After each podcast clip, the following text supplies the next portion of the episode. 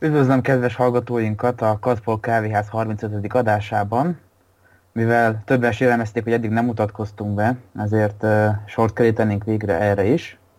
Én Ent álnéven futok, és velem van régi szerzőnk is, Rem Jéger. Az elmúlt időszak podcastjaiben elég sokat mi ketten vettünk fel, tehát remélhetőleg így hang alapján már visszamenőleg is be lehet minket azonosítani. Üdvözlök mindenkit! Mostani adásunkban szeretnénk az előző adást folytatni ott, ahol abba hagytuk. Alapvetően Mao Zedong, mint egy hatudományi géniusz kérdésköre merült fel, és bejártuk Mao pályáját egészen addig, hogy végül sikerült győzelmet aratni, bár korán sem az ő érdeméből Japán felett. Itt vennénk fel újra a fonalat, és megvizsgálnánk, hogy mi vezetett ahhoz, hogy ez a kis kommunista hadsereg, ami alig tízezer főből állt, mikor a hosszú menetelés végére ért, egész Kína urává vált, és több millió főre volt képes duzzadni, legyőzve a Kuomintang haderejét, látszólag mindenféle eséllyel szembe menve. A kollégait utalt rá az előbb, hogy a kínai polgárháború lesz a mai témánk, ahogy azt megígértük az előző adás végén. Van egy jó kifejezés a angol nyelvben, amit nem igazán lehet magyarra fordítani, legalábbis mi nem tudunk pontos fordításról. Ez úgy hangzik, hogy the gift that keeps on giving. Ez körülbelül olyan helytelen döntésekre utal, vagy olyan kellemetlen, előnytelen fordulatokra, melyeknek a hatásai aztán hosszú ideig érződnek. Ezt a jelzőt alig, ha nem rá lehetne húzni a japán-kínai háborúra, melyel az előző adásban részletesebben foglalkoztunk. Amikor 1937-ben elkezdődött a japán agresszió Kínában, azt lehet mondani, hogy több átétellel, és nem száz százalékban ugyan, de ebből azért következett a Pearl Harbor elleni támadás is, és aztán következett a szovjet hadbalépés is az ázsiai hadszintéren, majd ez megágyazott a kínai polgárháborúnak is, és hát azt is könnyen be lehet látni, hogy kínai polgárháború nélkül alig ha lett volna koreai háború, vagy akár vietnámi háború, de ez már ugye messzire vezet. Vagy alig ha támadta volna meg Kína Vietnámot.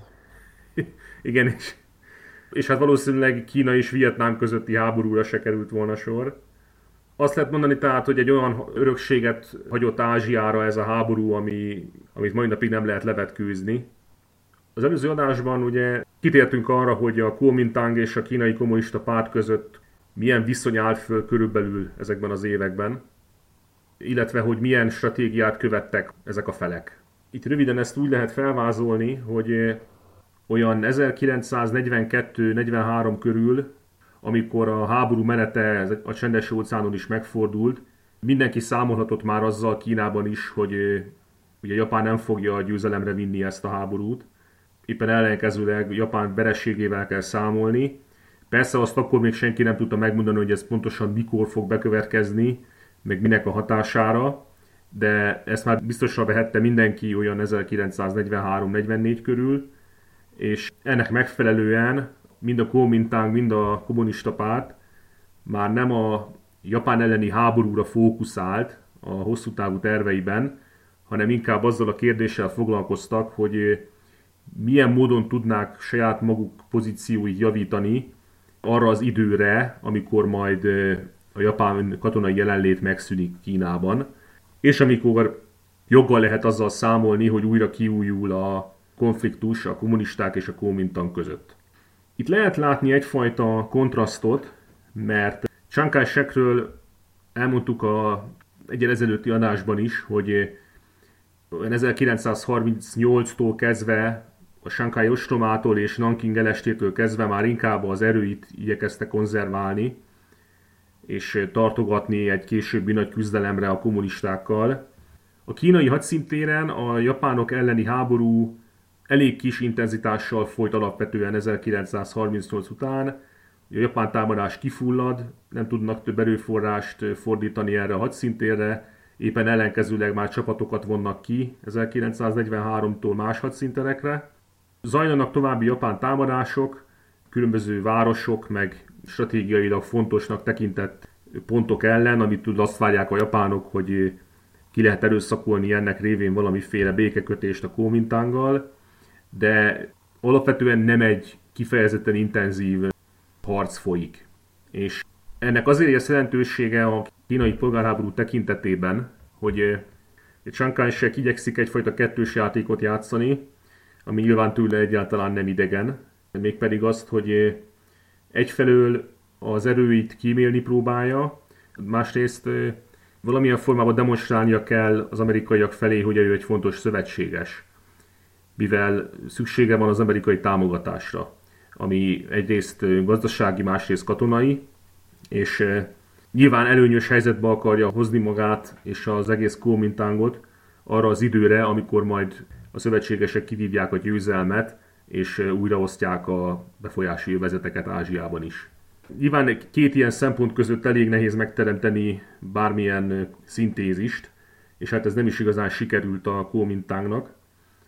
Ugye a kölcsönbéleti szerződésről nyilván a hallgatók nagy része már hallott, itt megint nem megyünk bele részletekbe, a lényeg az, hogy a Nagy-Britannia, a Szovjetunió és a szabad franciák után a Kuomintang volt a fő kedvezményezettje ennek a programnak, és az amerikaiak olyasmit vártak ettől a programtól Kínában, hogy ha majd erőre kap a Kuomintang, akkor egyrészt a kínai csapatokat fel lehet használni Burmában, azzal a célral, hogy újra nyissák ezt a bizonyos egyetlen szárazföldi útvonalat, amelyen már évek óta ellátták ugye a köztársasági kormányzatot támogatással India felől.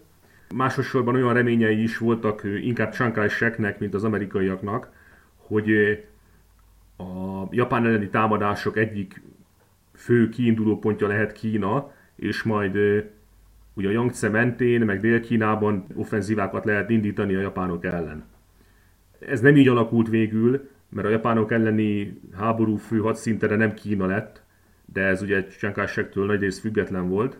És ennek a politikának a következménye nagyrészt az lett, hogy mivel korlátozott mértékben, de azért bizonyítani kellett, hogy a Kuomintang az milyen erőfeszítéseket tesz, ezért aránylag azért nagy veszteségeket elszenvedett a Kuomintang a második világháború alatt. Több mint 3 millió fő volt a veszteségük, a teljes élőerő veszteségük. Persze észbe kell tartani, hogy itt nyers számokról beszélünk, nem pedig számarányokról. És a Kuomintang legjobb hadosztályai melyeket az amerikaiak fegyvereztek fel és képeztek ki, illetve a legtehetségesebb tisztjei elég nagy arányban oda vesznek a harcban, és ennek következtében a Kuomintang hát eléggé kimerülve, megtépve kerül ki a háborúból. Ugye ellentétben a kommunista párttal és a kínai vörös hadsereggel. Mao Zedong ezzel teljesen tisztában volt, és később szóba hozta egy diplomáciai találkozó idején, ahogy erről már beszéltünk az előző részben. 1945-ben, mint láthattuk, Japán pozíció teljes csendes térségben és Kelet-Ázsiában elég ingatag volt. A japán hadsereg ugyan számszerűleg még mindig elég jelentős volt, de főleg az utánpótlás vonalak azért amerikai támadások szétzúzták a hadseregnek a kohézióját, és a Szovjetunió titokban kötelezettséget vállalt arra, hogy Japánnal szemben hadba lép, hogy ezzel is megsürgesse egy kicsit a kapitulációt. Aztán végül a mai napig viták vannak azzal kapcsolatban, hogy ezt a kapitulációt az atombombák ledobása, vagy pedig a szovjet hadsereg idézte -e elő. Valószínűleg mindkettőnek szerepe volt egyébként benne. Az atombombák ledobásával szinte egyszerre indult meg a szovjet hadsereg a kvantum hadsereggel szemben, aminek a szerepéről az előző adásban már beszéltünk és az ekkoriban majdnem 700 ezer főt számláló pontunk hadsereg egyszerűen összeomlott a harcedzett, jobban felszerelt szovjet csapatok beözönlésével szemben, és az ottani bálvállalók Mancsakó is egyszerűen napok alatt teljesen szétesett. Ugye ebbe a beavatkozásba nyilvánvalóan Csankájseknek is bele kellett egyeznie, hiszen az ő területén, vagyis hát tulajdonképpen a Kína által magának való területeken zajlottak ezek a akciók, és ebbe végül is nagy nehezen beleegyezését is adta, egyrészt amerikai nyomásra, másrészt pedig azért, mert Stalin ígéretet tett arra, hogy mindössze három hónapig maradnak a területen, és azt utólag a Kuomintang erőjének adják át. Stalinról ugye nem meglepetés, hogy ezt a megegyezést több ponton is megszegte, és mikor a szovjetek bevonultak Mandzsúriába, hónapon keresztül folyt a Kelet-Európában már jól ismert tömeges erőszak, rablás, szinte a teljes ipari kapacitását lerabolták a területnek, ami egyébként azt megelőzően Kína legfejlettebb területe volt. Elsősorban az elmúlt évtizedek jelentős japán tőke beáramlásának és befektetéseinek köszönhetően.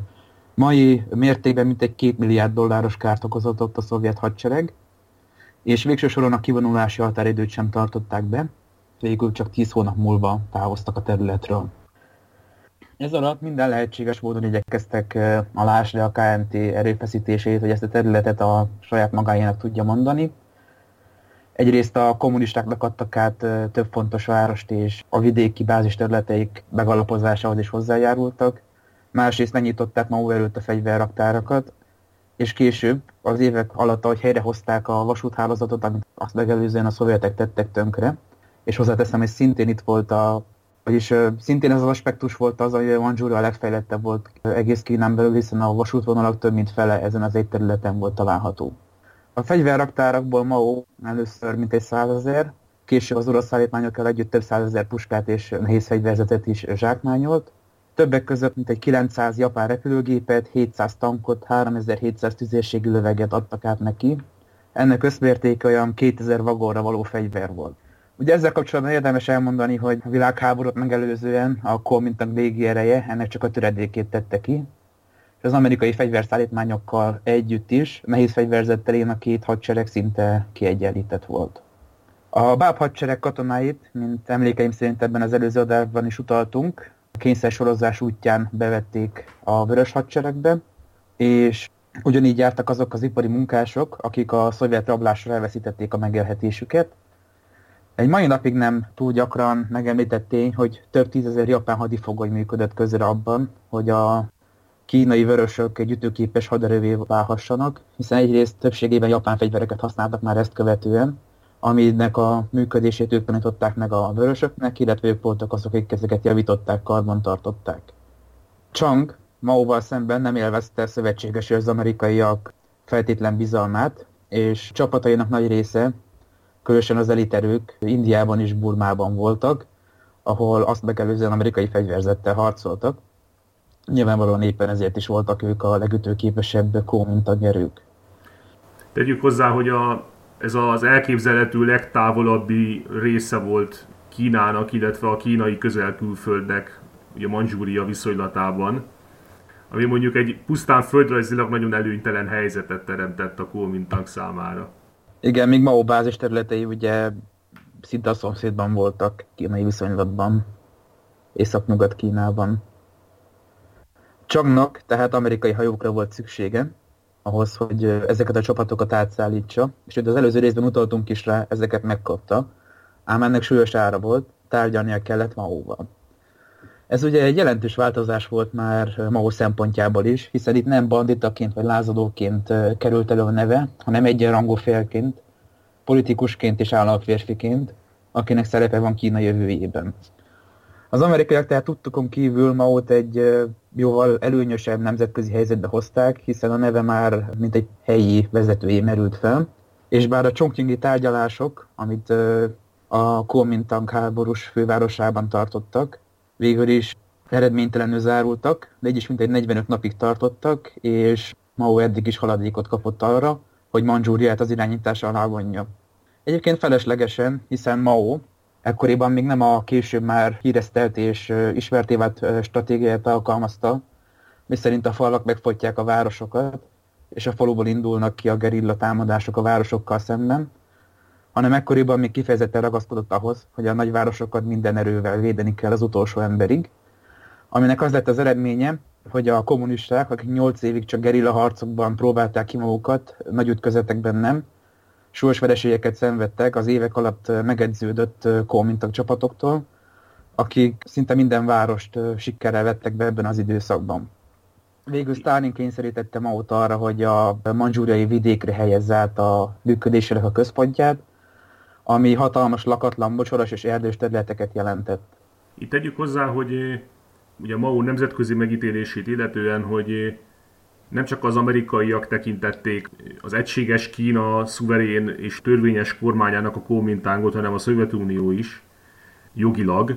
Ugye arra is utaltunk, hogy eh, Ugye 1937-ben már volt egy meg nem támadási szerződése a Szovjetuniónak ugye Kínával, aminek a keretében ugye a Kuomintang szovjet támogatást kapott, és amikor Csankásek beleegyezett, hát utólag ebbe a manzsúriai hadműveletbe, ugye ezt egy barátsági szerződés fejében tette, ugye mondhatjuk így, amelynek az volt az egyik rendelkezése, ahogy erről itt beszéltünk, hogy amint véget érnek a harcok Manzsúriában, és megszüntetik a szovjet katonai fennhatóságot, ezt azonnal felváltja a Kuomintang polgári fennhatósága a szovjet beleegyezéssel. Ugye ez egy érdekes vetülete a későbbi háborúnak, hogy ugye a szovjetek bizonyos formában támogatták ugye a kínai kommunistákat, de nincs egyértelmű jele annak, hogy ilyen korán már el akartak teljesen köteleződni valamelyik irányba, mivel ha a külsőségekben is, de azért úgy akartak tenni, mintha nem szegnék meg ezt a barátsági szerződést. Például tudni kell azt, hogy a Kuomintang erőinek ez az átcsoportosítása amerikai segítséggel, amit itt említettünk, ez nem csak hajókkal zajlott, hanem nagyon nagy részben szállító repülőgépekkel, ami érthető, hiszen itt az volt a szempont, hogy minél gyorsabban csoportosítsanak át Kuomintang erőket nagy távolságokról, azért, hogy ezek a japán helyőrségek nekik adják meg magukat, mint a törvényes Kína képviselőinek. És a megegyezés értelmében a szovjet csapatokat fel kellett váltaniuk a, a Kuomintang erőknek, amint ugye véget érnek a harcok, és nincs többé szükség a szovjet közigazgatásra. És 1945 őszén megjelentek Manzsúria területén is a Kuomintang erői, jelentős részben légiszállítás útján. És ez egy érdekes vetülete egyébként ennek a történetnek, hogy az amerikaiak még a Fülöp-szigetekről is átcsoportosítottak szállítógép alakulatokat Kínába azért, hogy még nagyobb ütembe és még nagyobb számba tudják átcsoportosítani a Kuomintang erőit az országon belül. És a szovjetek beleegyeztek abba, hogy több nagy repülőteret erre a célra használhassanak az amerikaiak, ugye Manzsúriában és nagyrészt ilyen módon juthattak el a Kuomintang csapatai Manzsúriába. Persze ezzel párhuzamosan a szovjetek támogatták a kommunistákat is, akik szintén jelen voltak Manzsúriába, azzal a különbséggel, hogy ők főleg vidéken tevékenykedtek, ahogy itt elhangzott, és a szovjetek igazából leplezték azt a tényt, hogy a városokban is jelen vannak. Nyilván tették ezt azért, mert formailag be akarták tartani a barátsági szerződést ugye a kínai kormányjal és egyébként így válhatott ugye a Manzsúria az első és fő hadszinterévé ugye a kínai polgárháborúnak. Valóban a szovjetek sokat segítettek Maónak, de nem vállalták azt, hogy nyíltan konfrontálódnak az amerikaiakkal Mao kedvéért, és Maót is arra intették, hogy igyekezzen látszatban megfelelni az amerikaiaknak. Egyébként ennek aztán később meg is felelt ennek az elvárásnak. Ennek az első része volt ugye a Chungkingi tárgyalásokon történő megjelenés, ahol egyébként Mao nagyon rossz néven vette a szovjet pressziót, és élete végéig egy nagy sérelmeként emlegette fel azt, hogy Stalin kényszerítette, hogy az ellenség központjába utazzon el, és végig attól félt egyébként, hogy merénylet áldozatává válik. De mivel a biztonságát az amerikaiak is szavatolták, ezért végül csak nem mert ellene semmit lépni. Annak ellenére, hogy a titkos szolgálatának a feje több tervet is előkészített erre a kis találkozóra. A kettős játék indult meg akkor Mao részéről is, és szavakban igyekezett az Egyesült Államoknak egy megfontolt mérsékelt vezető képét mutatni, aki csak azért kommunista, mert egyébként az elégedetlenkedő emberek elnyomott tömegek hangjának nincs más elnevezése, de ő valójában igazából nem követi Stalin ideológiáját, nem kíván a sztálini blokkhoz tartozni, ami ekkoriban épült ki, hanem ő egy független és már-már demokratikus Kínát szeretne, pontosan olyat, mint ami a Kuomintang is igyekezett megvalósítani, csak ő nem a tőkés osztály, hanem a munkás osztály segítségével.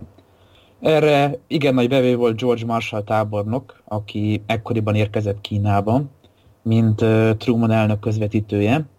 Ő még a 20-as évekbeli szolgálata idejéről igen előítéletes volt kai szemben, és nyitott volt, kritikától nyitott volt a kommunisták által neki vallott propagandaszövegekre és hazugságokra.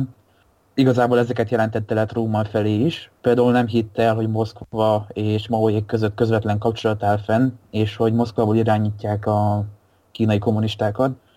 Sőt, elhitte azt a szöveget is, hogy igazából egy Amerika barát mozgalom a kínai kommunisták, és valójában nem kívánnak a Szovjetunióhoz csatlakozni.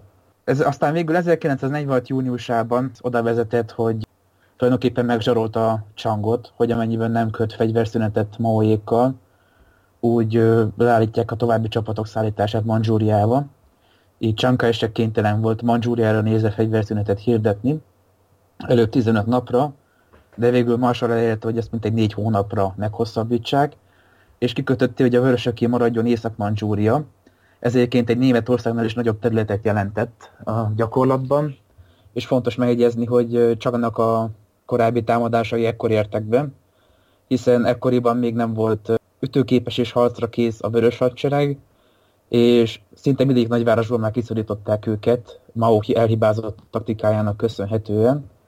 Egyébként ekkoriban Lin Piao és a kulturális forradalom alatt aztán meghurcolt Liu Shaoqi voltak azok, akik a vidéki ellenállás mellett törtek láncsát.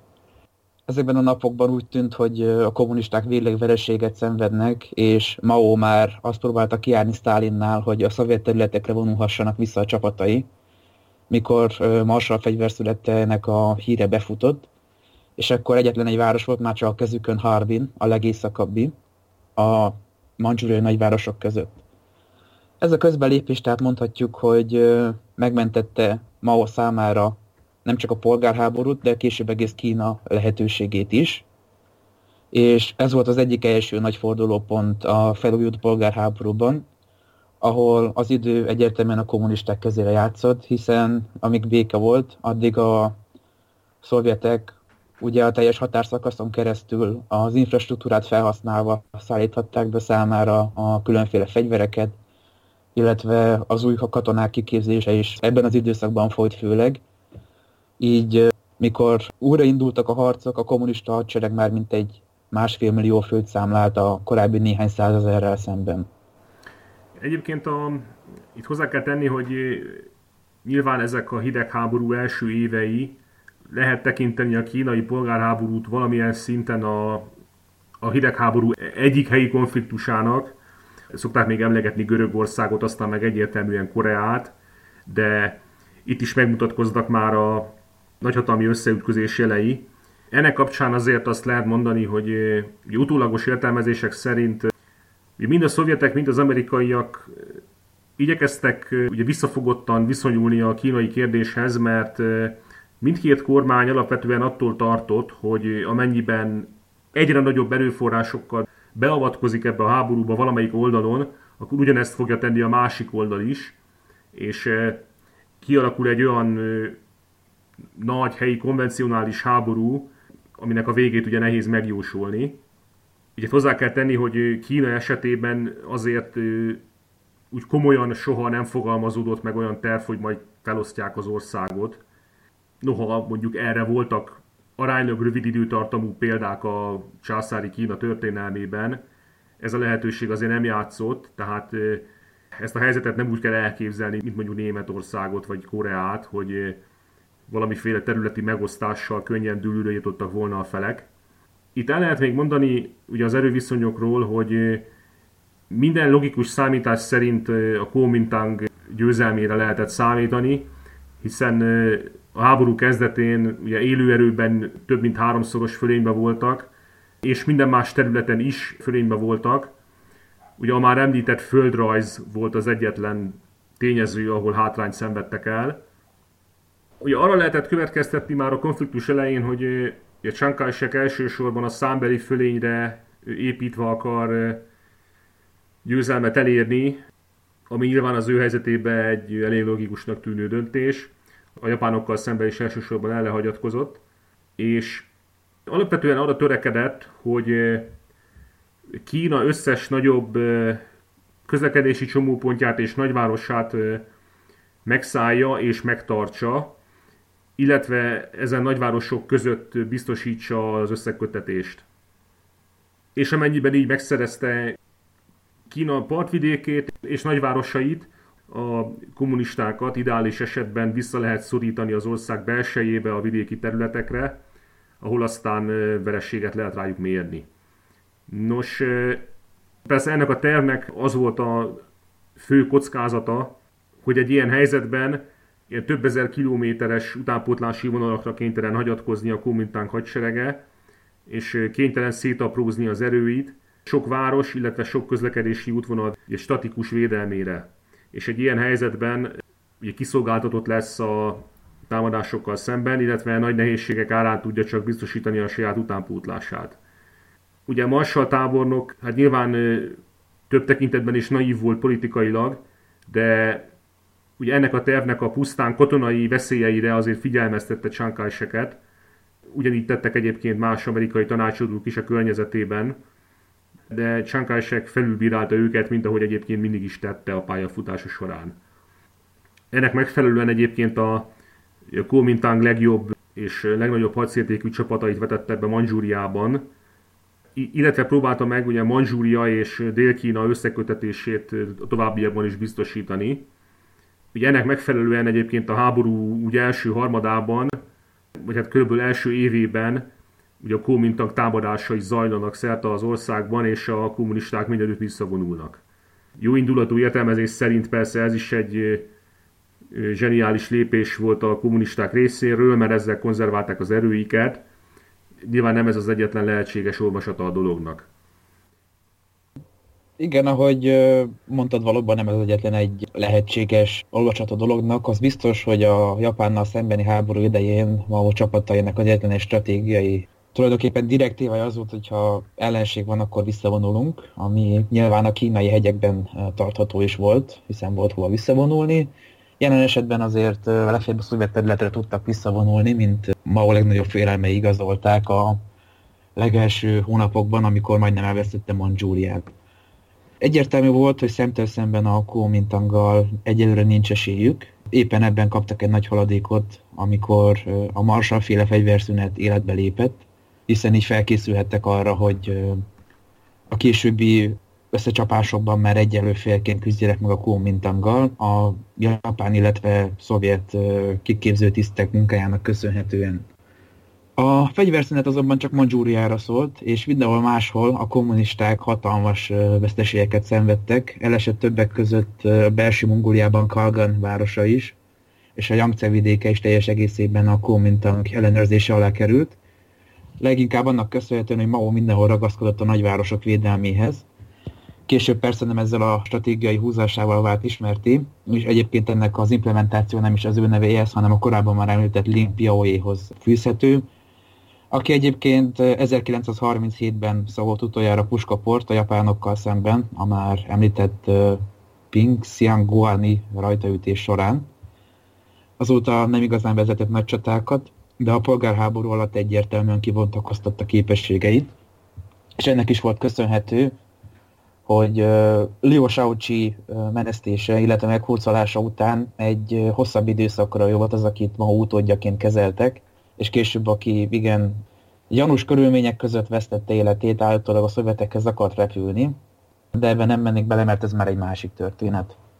Végső soron tehát Manzsúria döntött el a polgárháborút, és itt volt az, ahol a Kuomintang más hadszínterekkel szemben nem tudta megtörni a kommunistákat a 46-47 terén indított nagy átfogó hadműveletben. Ennek több oka is volt, ezeket a végén gondolnám, hogy érdemes lenne részletezni. Egyelőre csak uh, szerintem szorítkozzunk a tényekre. Itt érdemes megemlíteni azt, hogy mikor Manzsúriában kiderült, hogy a vörös hadsereg erősebb, mint azt Changék gondolták, illetve Chang vezérkara gondolta, felmerült az ötlet, hogy Mao Löszfensíkon lévő fővárosát, ami a hosszú menetelés óta szolgált központjául Jenant foglalják el, és ennek feladatával Chang egy Hu Tsung-nan nevű tábornokot bízott meg, aki azonban minden bizonyal egy kommunista ügynök volt, hiszen Mao már előre értesült arról, hogy a fővárosát támadás fogja érni, így kiürítette a várost, és szinte egy szellem város foglaltak el a Kuomintang katonái, és nem csak ez, de Hu az elkövetkezendő egy évben szándékosan pocsékolta az erejét, a katonai állandóan rajtaütésekbe masíroztak, illetve nem voltak ott, amikor például megtámadták a nagyobb fegyverraktárát. Hú, ide-oda küldözgette őket, látszólag mindenféle koherens stratégia nélkül, és ez valószínűleg nem inkompetenciának volt betudható, hanem az, hogy szándékosan Mao kezére játszott. Ezt egyébként Chang is sejtette, azonban itt mutatkozott meg az egyik legnagyobb emberi gyengesége, pontosabban igazából kettő. Egyrészt az, hogy nem mert fellépni a vezérkarának a tagjai ellen, és inkább elrendelt, hogy összezárjanak az emberei, semmint, hogy bárkit kritika érhessen. Másrészt pedig, hogyha valakivel személyesen jó viszonya volt és megbízott benne, akkor nem volt hajlandó leváltani, vagy bármilyen más módon megvonni tőle a bizalmat. Ennek eredménye lett az, hogy 1948 áprilisában kivonultak Yanamból a Kuomintang erői, és mintegy százezer katonát vesztettek ebben az egy hadműveletben, annélkül, hogy bármit elértek volna. Végsősorban a propaganda győzelem sem a Kuomintangé lett, hanem Maoé, aki ezekben a hónapokban a környéken igazából turistáskodott, és látványosan turnézott a már több ezer főre dagadt kíséretével, mindeközben pedig a Kuomintang még csak kísérletet se tett arra, hogy kézre kerítse Maót. Innen is egyértelműen látszik, hogy valamiféle összefonódást lehetett köztük.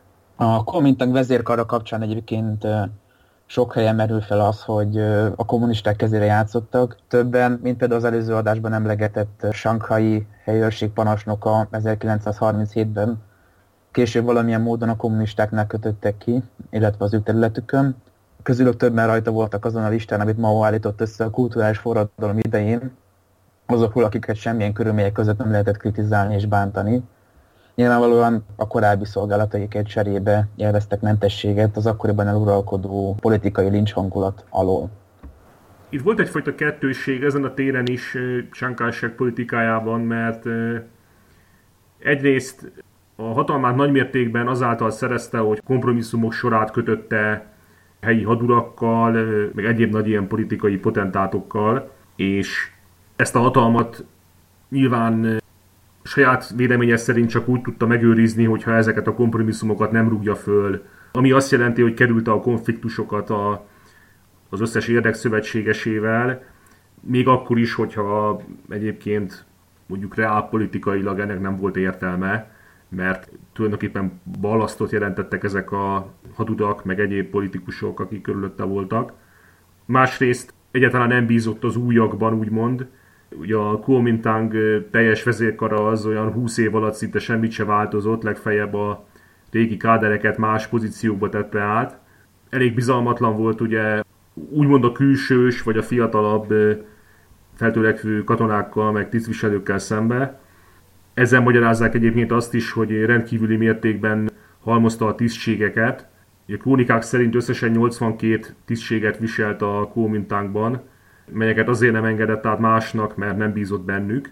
Tehát egy nagyon szerencsétlen kombinációja volt ez a bizalmatlanságnak, meg, a, meg az ilyen politikai összefonódások úgy ápolásának, vagy megőrzésének, azt lehet mondani.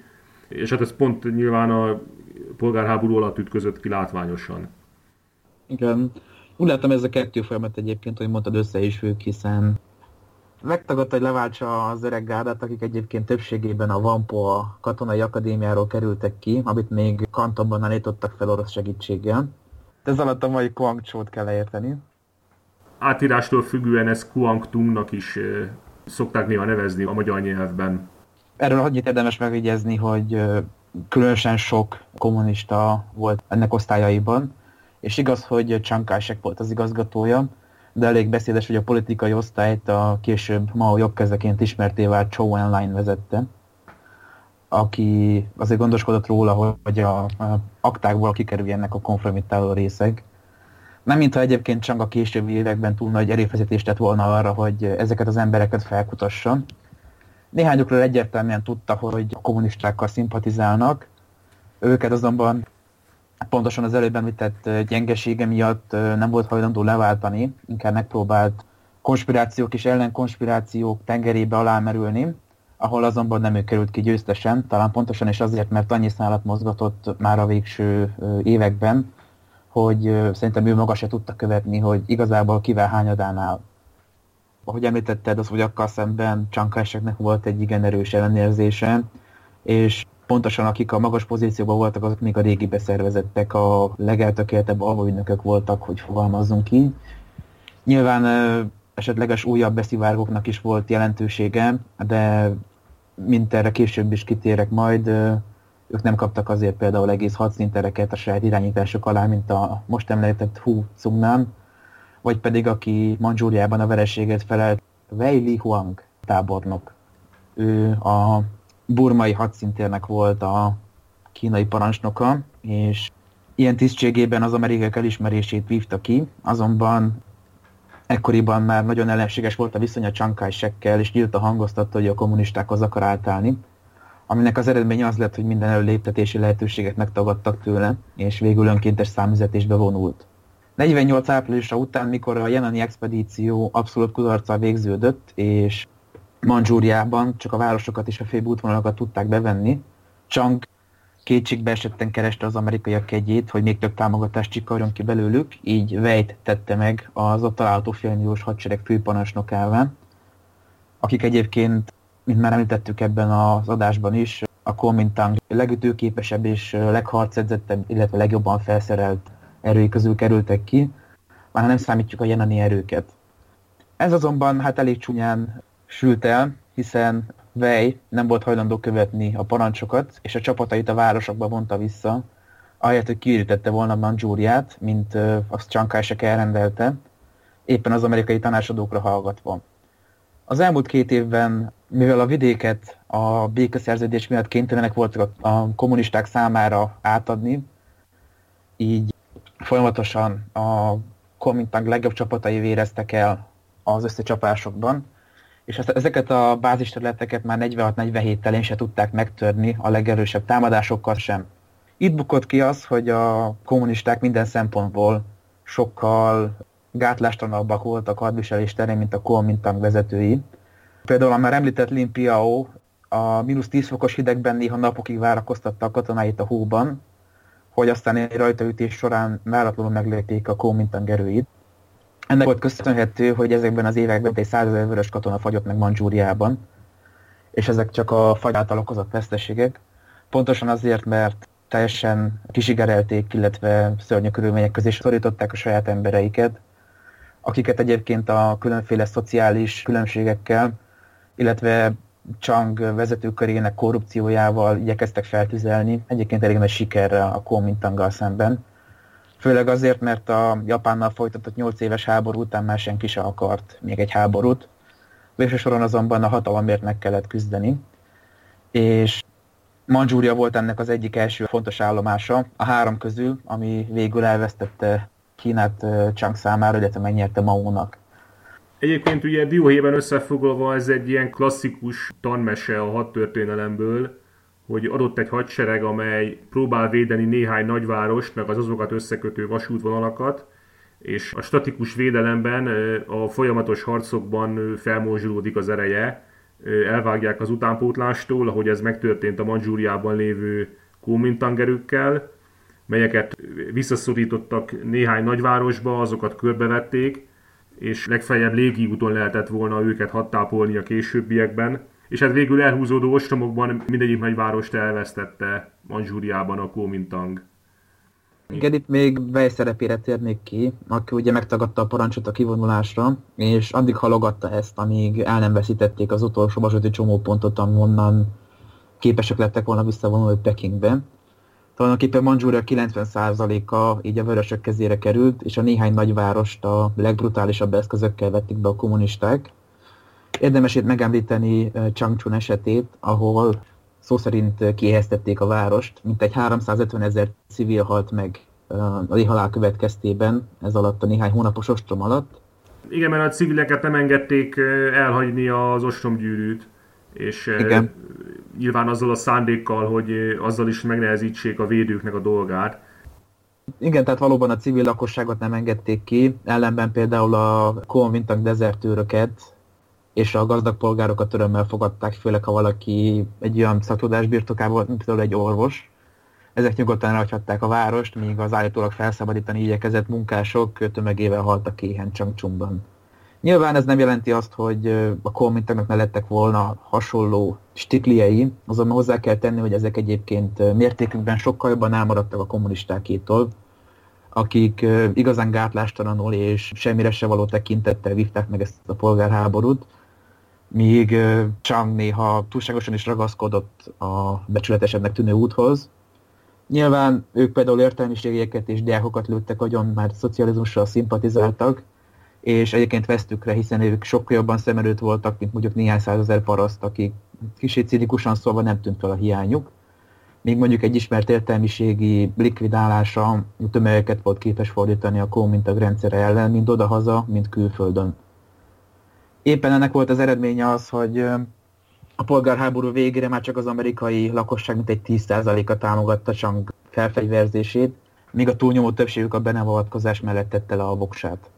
Manzsúria elvesztése ugye érzékenyen érintette a Kuomintangot, hiszen nem csak legjobb erőiket veszítették el, de az egész térség Mao irányítása alá került, és most már stabil hátországra tett szert. Itt már nem fenyegette egy vereség után az a lehetőség, hogy a szovjet területre kénytelenek visszavonulni, és onnan esetleg betörni. Egyébként érdekes módon a Kuomintang némely erői Burmába vonultak vissza, hasonló módon, mint Mao tervezte 45-46-ban, és hosszú évekig onnan zaklatták az új kínai kormányzatot. És monopolizálták a helyi ópium termelést, tegyük hozzá. De ezt nagyjából mindenki a japánok óta, de talán még előtte is megtette a környéken. Ez ilyen nemzeti hobbi volt. Ironikus egyébként, hogy Mandzsúriában hasonló helyzetbe kerültek a Kuomintang erői, mint a japánok néhány évvel korábban Kída belsejében. Hiába volt egy sokkal ütőképesebb haderejük, nem voltak képesek az ellenséget egy nyílt összecsapásra szorítani, és bár Mao csak rákényszerült erre a taktika alkalmazására, és később aztán ideológiát gyártott hozzá, a gyakorlatban ez volt az, ami Mandzsúriában, és aztán később az egész háborúban is megnyerte számukra a konfliktust. Mindez 1948 tavaszán, koranyarán történt, Egyben ez volt egyfajta fordulat a szovjet politikában, aminek később a nagy jelentősége lesz, mert eddig a pontig a szovjetek támogatták a kommunistákat abban a formában, hogy hátrahagyták nekik a japánoktól zsákmányolt arzenált, de más területekre még ez a támogatás nem igazán terjed ki. Ugye a szovjetek egyfajta kettős játékot játszottak, ahogy azt mondtuk, egyébként az utolsó pillanatig a Kuomintangot ismerték el ugye Kína törvényes kormányának, amikor elég egyértelművé vált a Csánkásek további sorsa, akkor, akkor a Szovjetunió is már csak úgy szimbolikusan folytatta vele tovább az együttműködést. Ezzel egyébként ugye a Szovjetunió elvesztette azokat a jogokat, amiket a Kuomintanggal kötött barátsági szerződés biztosított számára, a manzsúriai vasútvonalakat illetően, illetve, illetve Dairen és a Port Arthur kikötőit illetően. Noha tudjuk, hogy a mindenkori orosz külpolitikában milyen fontos szempont volt mindig ezeknek a egész évben használható kikötőknek a birtoklása. De ugye a Kuomintang katonai ereje olyan gyors ütemben omlott össze a kínai polgárháborúnak ebben az időszakában, hogy már senki nem számolhatott igazából azzal, hogy Kína fölött az elnőzés bármikor átveheti a Kuomintang. Az egyetlen kompromisszumos lehetőség, ami ebben az időszakban egyáltalán megfogalmazódott, az ugye Kína megosztása volt a Yangtze folyó mentén, de ez is nagyon hamar okafogyottá vált. Igen, ezt mutatja az is, hogy ezek a különféle megszakításos tárgyalások, amiket egyébként mindkét fél csak időnyerésre használt, de is a kommunisták jöttek ki ebből jobban. Ezek valamiféle koalíciós kormányzást akartak létrehozni, de persze egyik fél se egyezett bele, elsősorban Maónak nem tetszett az, hogy a vörös hadsereget a Kuomintang hadseregével kéne összeszerveznie, hiszen gyakorlatilag ez volt egyetlen egy bázisa az országban. A polgárháború első éveiben, de még a polgárháború végére is a népességnek egy nagy része továbbra is a Komintag pártján állt, elsősorban a városi lakosok, míg a falusi szegény parasztokat sikerült a rendszerrel szemben feltüzelni, de ők is elég hamar megsínlették a Mao-féle irányítást, hiszen kemény ellenőrzések, fegyveres uralom Tehát sok olyan mindennel járt, amivel egyébként egy megszálló hadsereg szokott viselkedni egy országban, nem pedig egy magát felszabadítónak nevező haderő. A háború elején még sokkal több ember élt a Kuomintang fennhatóság alatti területen, mint a kommunisták fennhatóság alatti területen. Ugye ezen a téren is ilyen sokszoros fölényben volt a Kuomintang még.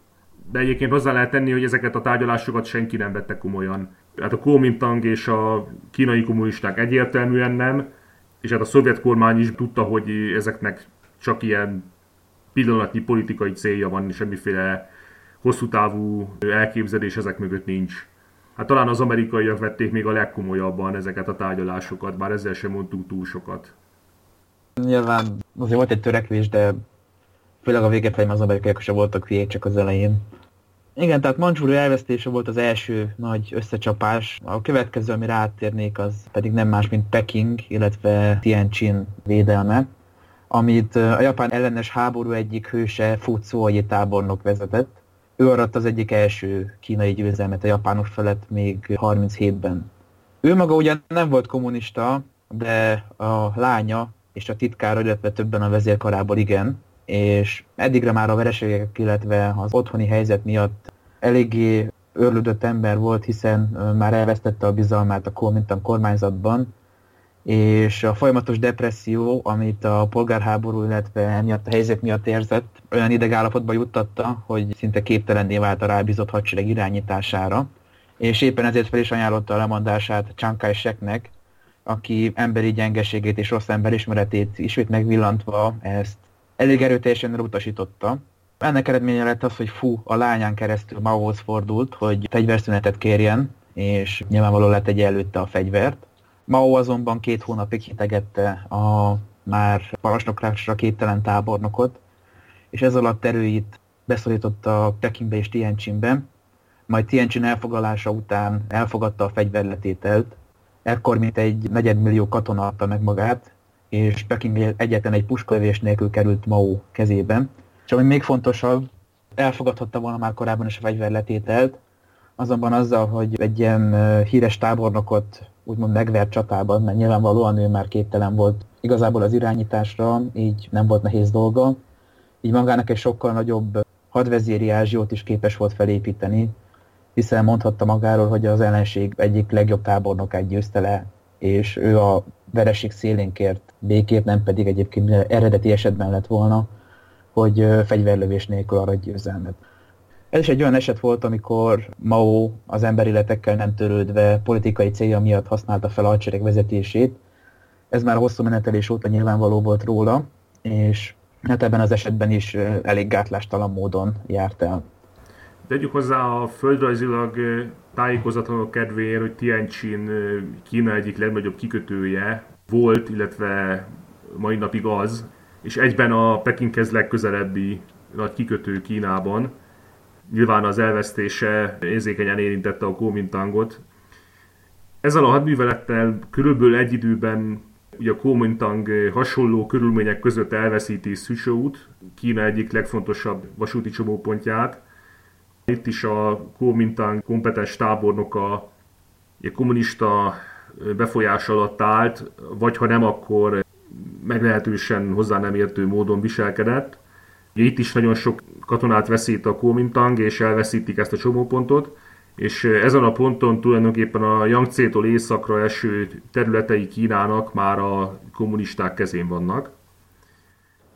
Itt még hozzáfűzném gyorsan, hogy ez a harmadik nagy ütközet, amiről szó van, ugye nyilván ez párhuzamosan zajlott az előző, mint említetted.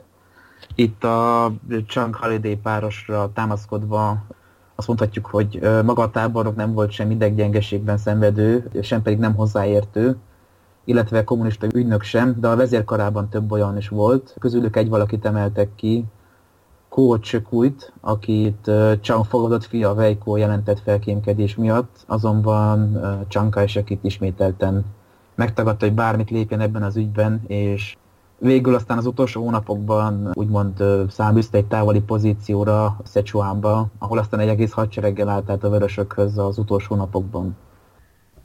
Igen, ugye Csánkásek ismét megvillantotta politikai zseniét. Egyébként ugye ez volt a pont a polgárháborúban, ugye 1949 legelején, január hónapban, amikor ugye Csankásek levonja a végső konzekvenciákat, és ugye lemondott minden tisztségéről. Hosszú lemondó levél lehetett. Igen, és, és nagyon hosszú lehetett ez a lemondó nyilatkozat nyilván.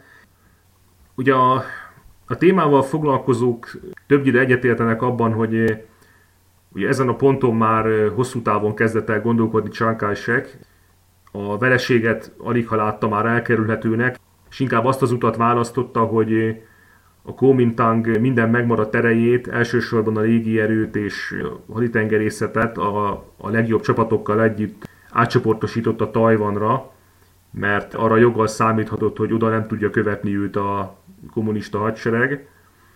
Fogalmazhatunk úgy, hogy a háttérhatalmát még latba vetette, és utasítást adott arra, hogy a Deep State-et. Igen, a kínai mély állam lépett egyet. És utasítást adott a, a Yangtze mentén állomásozó Kuomintang erőknek, hogy vonuljanak vissza a Shanghai irányába. Nyilván azzal a szándékkal, hogy majd onnan át lehet őket csoportosítani a tengeren túlra.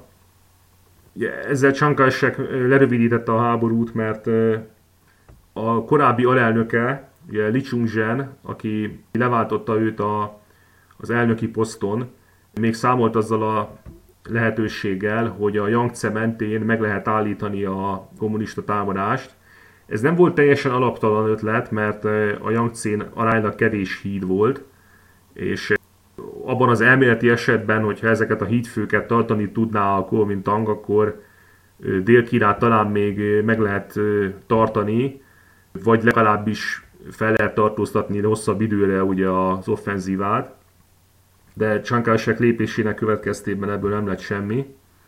Tulajdonképpen még azt mentette, amit biztosan meg tudott menteni. Mellesleg eh, lehet hallani ilyen eh, fantáziadús értelmezéseket, hogy eh, ő már nagyon nagy távlatokba gondolkodott, mert ugye 1949-ben már javában zajlik a hidegháború, és talán arra is gondolhatott Sánkásek, hogy ebből egyszer konvencionális háború is lehet ugye a Szovjetunió meg Amerika között, és számolhatott azzal, hogy mivel őt továbbra is elismerik szövetségesnek az amerikaiak, ezért egyszer majd ugye győzedelmesen ismét visszatérhet Kínába amerikai segítséggel.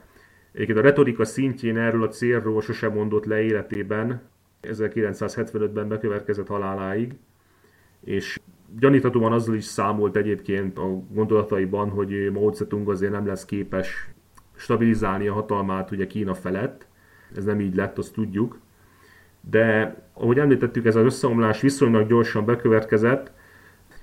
Amikor kapitulált Tianjin és Peking, akkor néhány hónapra rá ugyanilyen formában elvesztette a Kuomintang ugye shanghai és Nankingot, és az év hátralévő hónapjaiban tulajdonképpen elvesztették a fennhatóságot a szárazföldi Kína egész területe fölött, és már csak ilyen elszigetelt, ellenálló csapatok maradtak néhány ilyen délnyugati tartományban, de ugye a későbbi években ezeket is teljesen felszámolták, és Tajvan szigetére szorult vissza ugye a Kuomintang, ami persze valamikor a császári Kína része volt, és a második világháború alatt még az 1943-as Kairói konferencián ugye úgy döntöttek a szövetséges hatalmak, hogy ugye ez a sziget is visszakerül majd a kínai köztársasághoz, ami még annak idején ugye az első japán-kínai háborúban 1895-ben került Japánhoz, ugye az akkori császári Kínától.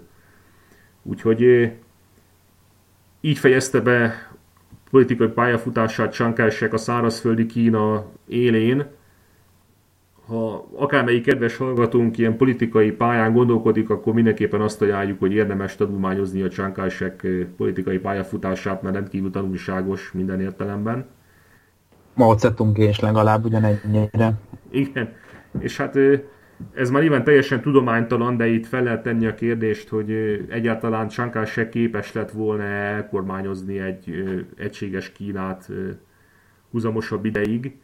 Elvégre a maga módján azért jó politikus volt egy bizonyos szinten, de lehet, hogy ez már meghaladta volna a képességeit, bár ez nem jelenti azt, hogy Mao Zedong valamiféle zseni lett volna.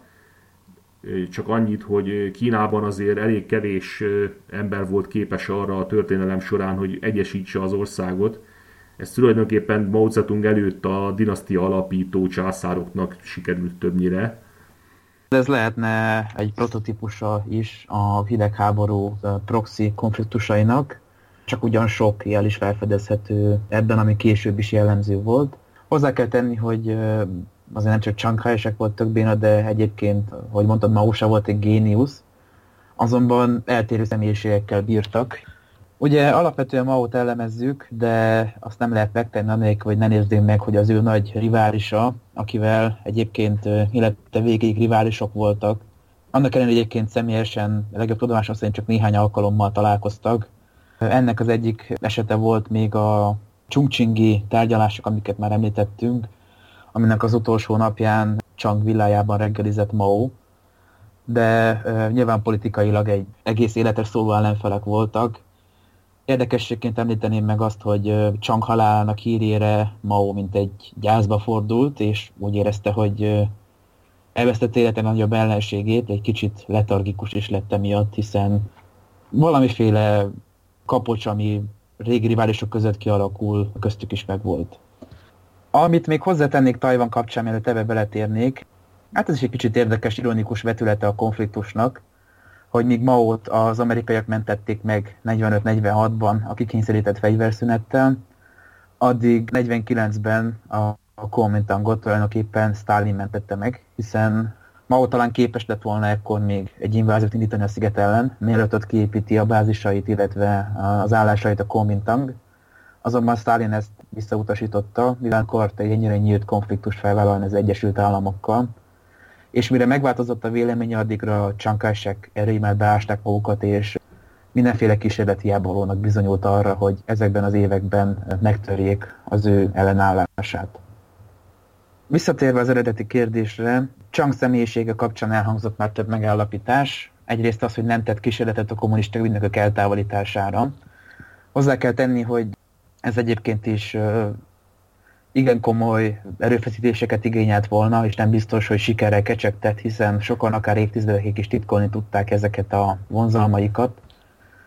Nem kismértékben Cho Enline régi közleműködésének, aki tisztán tartotta az aktáikat mindenféle kompromittáló szövegtől.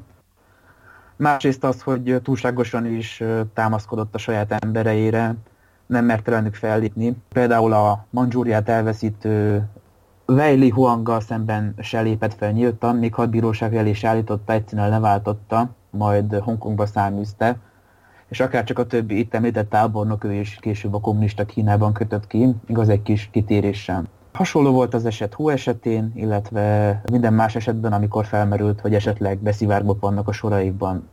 Mao hozzáállása teljesen eltérő volt, ő kezdettől fogva egy nagyon komoly és szigorú ellenőrzést vezetett be, a pártagoknak nyilatkozniuk kellett a családi viszonyaikról, baráti kapcsolataikról, állandó megfigyelés alatt álltak, ezért nem véletlen, hogy egyetlen egy Kuomintang vagy külföldi beszivárgóról se tudunk, illetve arról se, hogy bármely kommunista megpróbált volna akár átállni a Kuomintanghoz.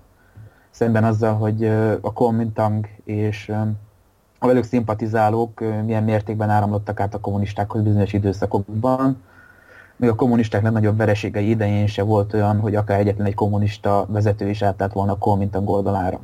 Másrészt Chang nagy hibája a politikai téren, hogy túlzottan szerette a feleségét, aki Sun Yat-sen feleségének volt a nővére, ő volt Tsung Mei-ling, Kína First lady aki egyébként egy igen szép száz akárhány éves kort ért meg, Neki a rokonai meglehetősen korruptak voltak, különösen a bátyja Sung Tseven, aki hosszú ideig miniszterelnök is volt, de említhetjük itt a Kung családot is, akikhez pedig Chang egyik nővére ment hozzá, és ők korrupt intézkedések egész sorozatát hozták.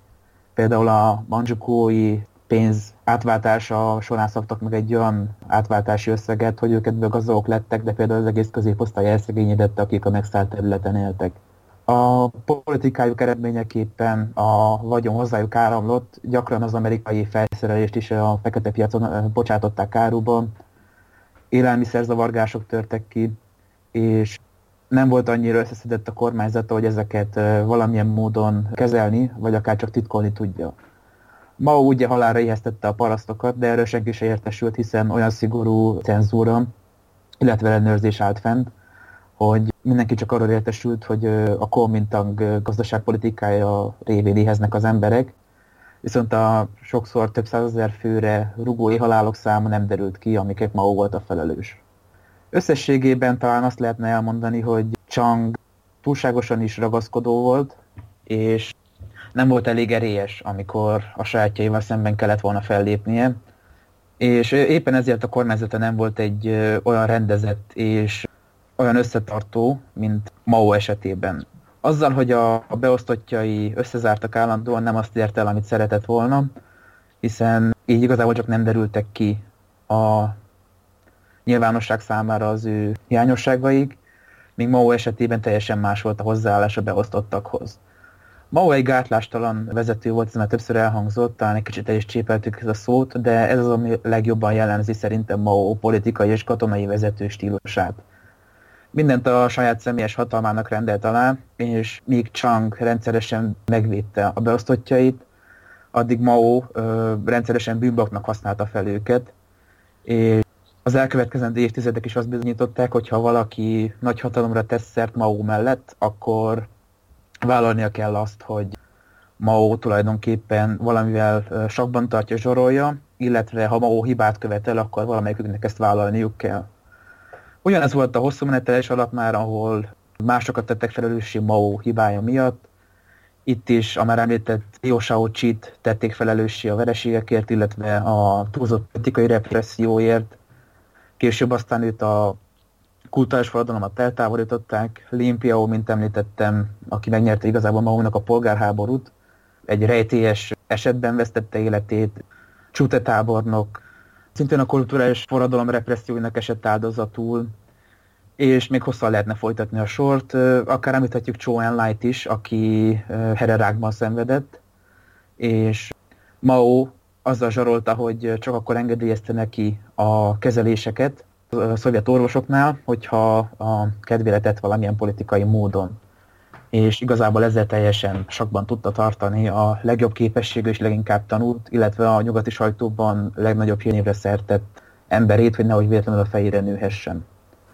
Hát igen, hát a későbbiekben tulajdonképpen több hullámban megszabadult az egész régi gárdától, aki körülötte volt még a, a harcok nagy időszakában, a 30-as években, 40-es években ugye politikailag ez volt a lényege a kulturális forradalomnak, meg a nagyugrásnak is, hogy ezeket a programokat nagyrészt erre a, erre a hallgatólagos célra használta fel.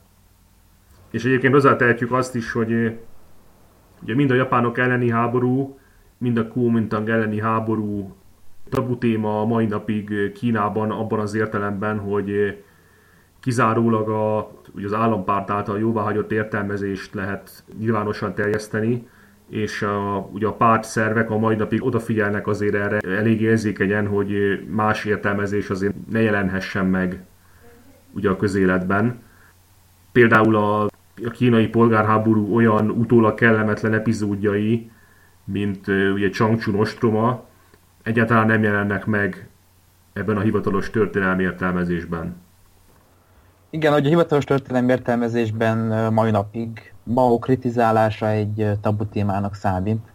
Mao katonai géniuszát a mai napig dicsérni és dicsőíteni kell, ahogy legyőzte a japánokat, illetve mondjuk úgy, hogy az országot is képes volt a Kuomintang elnyomásától megszabadítani, de azért ebben a két adásban láthattuk, hogy ebben azért nem Mao géniusza játszott az elsődleges szerepet, hanem a körülmények, egyrészt a japán támadás, ami meggyengítette a Kuomintangot, majd az amerikaiak beavatkozása, ami aztán Csangra ütött vissza, illetve a szovjetek feltétlen támogatása, amit előbb titokban, majd nyíltan is a kommunisták számára nyújtottak.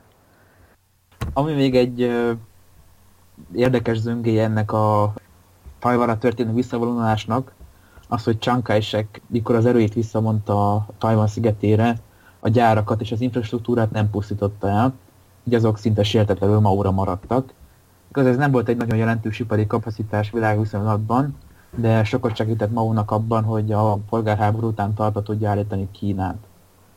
Ezzel kapcsolatban Chang és Halidé egy uh, ismeretlen szerzőtől eredő idézetet vet fel, mégpedig, hogy Chang'u nem volt olyan rossz, mint ahogy Mao volt, és talán pontosan ez volt az oka annak, hogy Mao képes volt legyőzni Changot.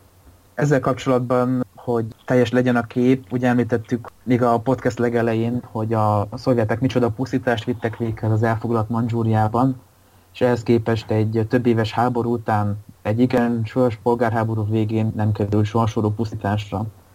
És ők elvileg ellenségek voltak, míg Mauval szemben a szövetségesei jártak el ilyen módon. Hát igen, és a kínai polgárháború az relatíve nem egy sokat kutatott, vagy utólagos figyelemmel kitüntetett epizódja a 20. századi hadtörténelemnek. Sok más háborúval összehasonlítva pedig, pedig a politikai öröksége rendkívül nagy. Elvégre ugye a világ legnépesebb állama került egy kommunista állampárt uralma alá, és mai napig ez az állapot áll fenn, és ez egy olyan fordulat volt, ami ugye a hidegháború menetére is rendkívül nagy hatással volt. Még azt is el lehet mondani, hogy jó esetben a szovjet és amerikai tisztviselők azért figyelemmel kísérték ezt a háborút annak idején, mert azok a problémák, melyekkel a nagyhatalmak szembesültek Kínában, azok később is szép számmal előjöttek egyébként a hidegháború helyi konfliktusaiban. Lehet itt gondolni arra, hogy az amerikaiak ugye támogattak egy olyan kormányzatot, ami meglehetősen korrupt és katonailag tehetetlen volt, ugyanakkor elég nagyvonalúan nyelte el ugye az amerikai támogatást, illetve adott volt egy olyan kommunista szereplő, amelyről utólag kiderült, hogy egyáltalán nincs szándékában kiszolgálni ugye a Szovjetunió különböző politikai céljait. A katonai oldal mellett ugye, mint említetted, a politikai következményekkel is fontos foglalkozni. Ez volt a hidegháború egyik eső olyan konfliktusa, ahol a két fél egymással szemben álló feleket támogatott. Ugye ez régebbre nyúlik vissza, mint például a görögországi polgárháború, de nyilván ez európai közelsége miatt sokkal ismertebb ennél a konfliktusnál, és sokkal nagyobb figyelmet is kap. Ahogy már ezt a podcast közben is felvetettük, ez egyfajta prototípusa is lehetne a későbbi hidegháborús konfliktusoknak. Mindkét fél egy-egy helyi erőt támogat, akik aztán valamilyen módon eldöntik a konfliktust, azonban a győztes fél nem váltja be a támogatói reményét. Egyértelmű, hogy a Kuomintang győzelme esetén sem az lett volna, amit az amerikaiak elképzelnek, és nem egy többpárti demokrácia valósul meg, hanem valószínűleg egy katonai diktatúra folytatódott volna az elkövetkezendő években is, mint történt Tajvanon is, ahol évtizedekig még a különleges jogrend volt érvényben. És a politikai következményei szempontjából elmondható, hogy egyrészt Chiang pozíciója nagyon jelentősen meggyengült, és az elkövetkezendő években kérdéses volt, hogy egyáltalán képes-e még tovább kitartani, bár Tajvan elég erős erődé vált a visszavonuló Kuomintang erőknek köszönhetően, egészen addig, hogy meg nem született az amerikai tajvani védelmi szerződés, addig ingatag volt a pozíciója. Ez egyébként talán a korai háborúhoz köthető, amikor egyértelművé vált az, hogy a tajpai kormányzat képes hosszabb időre is megvetni a lábát, és a mai napig egy nagyon komoly és rendezetlen konfliktus Tajvan és a szárazföldi Kína viszonya. A Kuomintang is a kommunista párt a mai napig elismeri az egy Kína elvet, vagyis csak is azon államok ismeretik el az egyik Kínát, akik a másikat nem ismerik el. És ezzel kapcsolatban több rendezési ötlet is felmerült, például az, hogy Hongkong mintájára valamiféle autonómiát kapjon a belügyekben Tajvan az újra egyesülés esetén. És egyébként, ahogy nacionalistabbá vált a pekingi kormányzat, úgy került egyébként egyre közelebb is a Kuomintanghoz. Most nem mondhatni, hogy rendezett kapcsolatok vannak, de alapvetően sokkal kisebb egy invázió esélye, mint bármikor az elmúlt évtizedekben. Pekingben igazából talán úgy vannak vele, hogy csak várniuk kell, és hát azt tudjuk, hogy a kínaiak soha nem fogynak ki az időből, mint a több ezer éves történelmük is bizonyítja. Így itt a háborús megoldás jelenleg szerintem elképzelhetetlen, mint a konfliktus feloldása. Ebben a legnagyobb problémát azt jelenti, hogy Tajvanon a tajvani lakosok sokszor nem kínai, hanem tajvani identitással rendelkeznek, pont hosszú különállásnak köszönhetően, hiszen 1895 óta tulajdonképpen folyamatosan független volt a sziget a mindenkori kínai kormányzattól. Igaz volt ez egyértelműen a japán időszakra, és nyilvánvalóan a polgárháború miatt a Kuomintang időszakra is. Ezért sokan vannak Tajvan, akik a független Tajvan ötletét támogatják, és emellett az ideológia mellett szavaztak. Az ezt képviselő progresszív párt már többször is volt kormányon, azonban néhány szimbolikus lépésen kívül nem sok mindent tettek az ügy érdekében. A hallgatói még emlékezhetnek arra, hogy a Trump elnökség elején mekkora port kavart fel a nemzetközi médiában az, hogy Trump telefonhívást bonyolította a tajvani elnökkel, hiszen ezzel tulajdonképpen mint egy elismerte volna, hogy Tajvan egy független ország Kínától, azonban igazából egy kis könnyen elsimított diplomáciai problémázáson kívül semmiféle érdemi lépés nem követte. Ez is mutatja, hogy korán sem akkor a válság kérdés ez a Tajvan-Kína viszony, inkább egy nyugvó állapoton van most ez a mostani időszakban. Mind a mai napig Kína a polgárháború hivatalos olvasatát egy megkérdőjelezhetetlen ténynek tartja, és a tabu témák közül ez egy, legfontosabb. Míg mondjuk a második kínai-japán háború kapcsán megindult az események újraértelmezése, és már egyre inkább elismerik a hivatalos történetírásban Chiang Kai-shek szerepét, illetve a Kuomintang szerepét, addig a polgárháborúban egyértelműen Mao dicsősége és Mao géniusza kerül előtérbe, mint ami aztán a modern Kínát megalapozta és megteremtette. Összegezett át az elhangzottakat. Kedves hallgatók nem lepődnek meg, de a mai adásban sem sikerült ma ott, mint hatalmas katonai teoretikust vagy hadvezért, esetleg politikust felmagasztalnunk. Igazából igyekeztünk a propagandától mentesen bemutatni ezt a kérdéskört. Tény, hogy nem annyira Mao döntötte el ezt a polgárháborút, hanem inkább a különféle kapcsolódó események, illetve a folyamatosan alakuló erőviszony és persze az is, hogy ez még a hidegháború eleje volt, és talán mondhatjuk érdekes módon senki se vonta le ebből a későbbi következtetéseket, hiszen újra elkövették ugyanazokat a hibákat, mint itt Kínában tették mindkét fél részéről. A következő adásunkban szeretnénk a távol-keleti és különösen a kínai hadtörténelem, illetve biztonságpolitika nyomonkövetését tovább folytatni, és ennek részeként a koreai konfliktussal szeretnénk majd foglalkozni, illetve az egyes szereplők ebben betöltött szerepével. Ez különösen azért is érdekes, hiszen a hidegháború egyik legelfeledettebb konfliktusáról van szó, már a kínai polgárháborút követően. Szokták elfeledett háborúnak is hívni, és pontosan ezért is szeretnénk ezzel a kérdéskörrel foglalkozni, hiszen tulajdonképpen az egész mostani észak-korai helyzet visszakövethető akár ebből a kérdéskörből is. Szeretnénk megköszönni tehát eh, minden a kedves hallgatóknak azt, hogy követtek minket, és akkor a legközelebbi viszont hallásra. A legközelebbi viszont hallásra.